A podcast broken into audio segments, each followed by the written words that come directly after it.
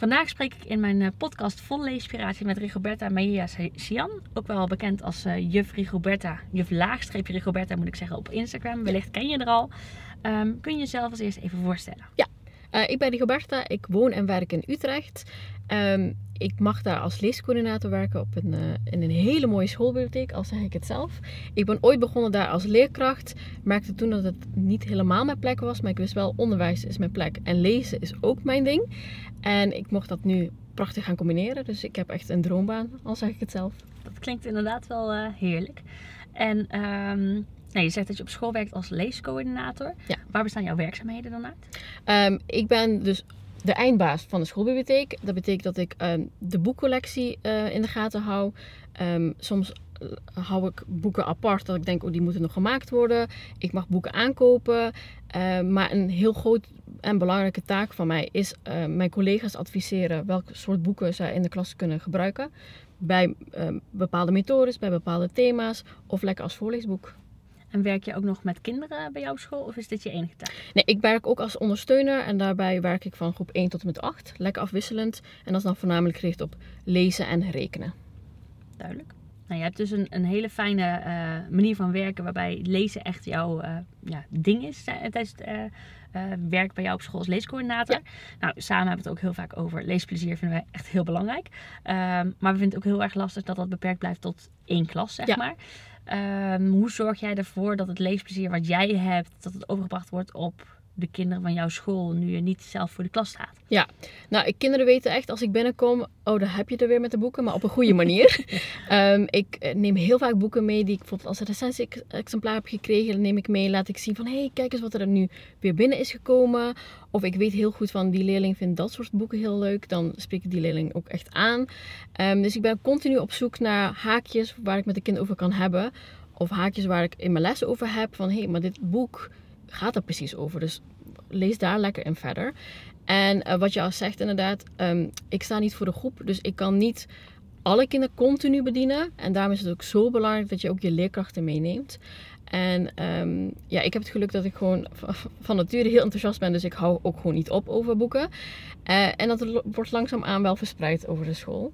Um, dus er komen echt collega's naar mij toe met de vraag van... hey, ik heb dat en dat thema. Heb je daar misschien boeken bij? Uh, ik mag nadenken over de kleuterthema's. Dat we het wat breder gaan aanpakken.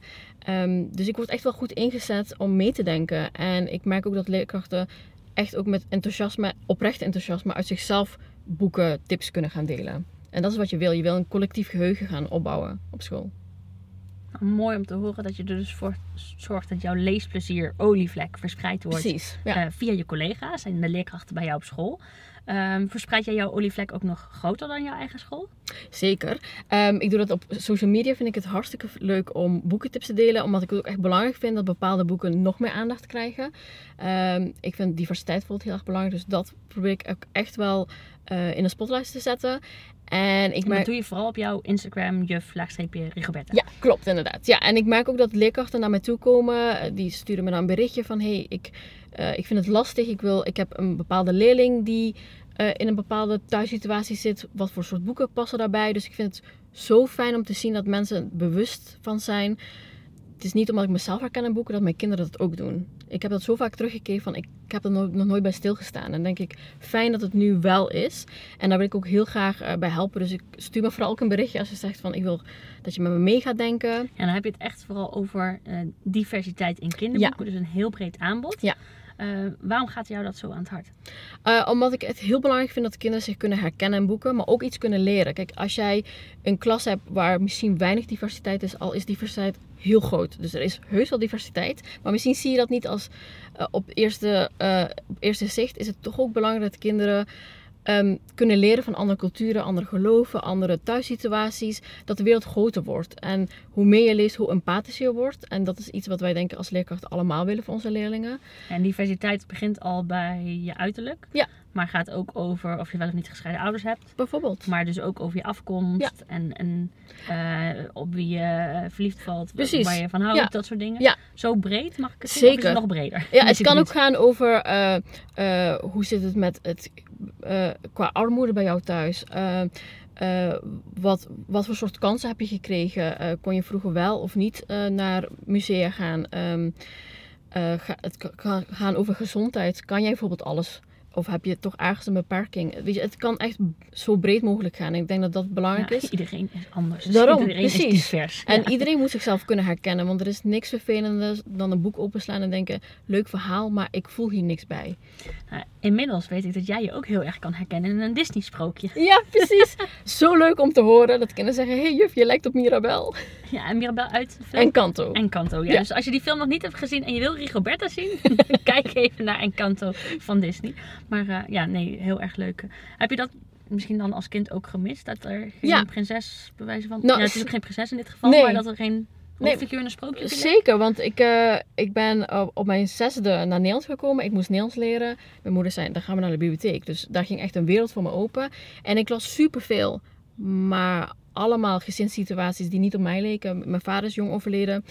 Alle boeken dat ik las waren allemaal gelukkig gezinnen. Vader, moeder, twee kinderen. Gewoon het kerngezin. ook wat allemaal ook- twee kinderen. ja, precies. Wat allemaal prima is. Maar ehm, ik miste wel boeken over rouw, over wat moeilijkere thema's, over een tweede taal spreken, over je misschien niet helemaal thuis voelen in het land waar je vandaan, eh, waar je naartoe gaat. Ehm, dus ik denk dat dat gewoon heel belangrijk is. En ik denk als je dat zelf niet hebt ervaren, dat het moeilijk is om je voor te stellen van het zijn toch maar verhalen. Ja.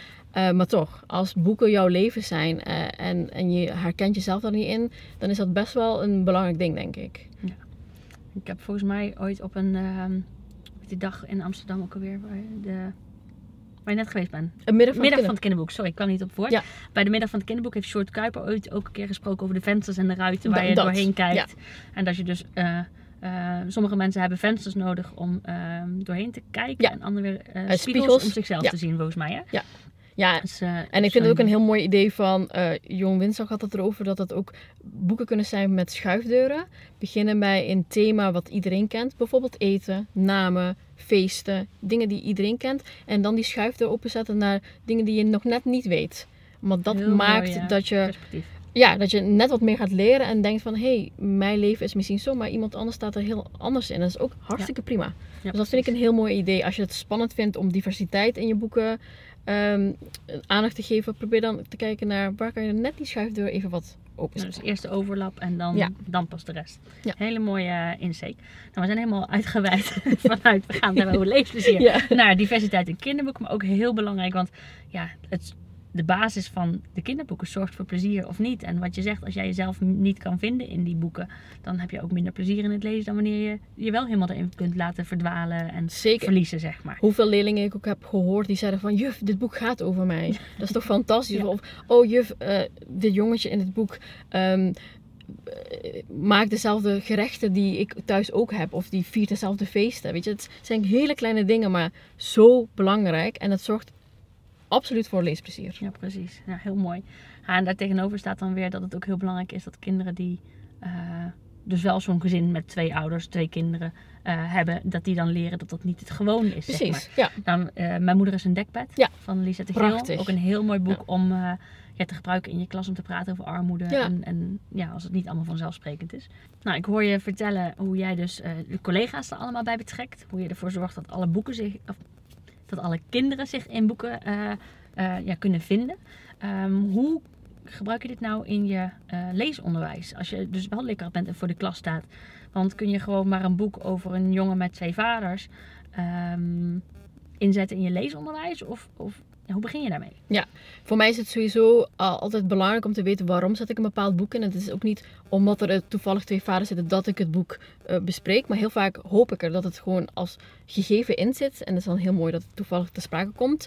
Maar ik probeer altijd te kijken naar die universele thema's die erin zitten. Stel voor je hebt een thema over ehm, voeding. Eh, dan zoek ik naar boeken waar voeding in voorkomt. En dan is het een pluspunt als daar diversiteit naar voren komt. Dus het is echt een soort van eh kers op de taart. Dus het Ja. zou nooit mijn bedoeling zijn om dat te promoten omdat het erin zit. Maar eh, het zit erbij. Fantastisch.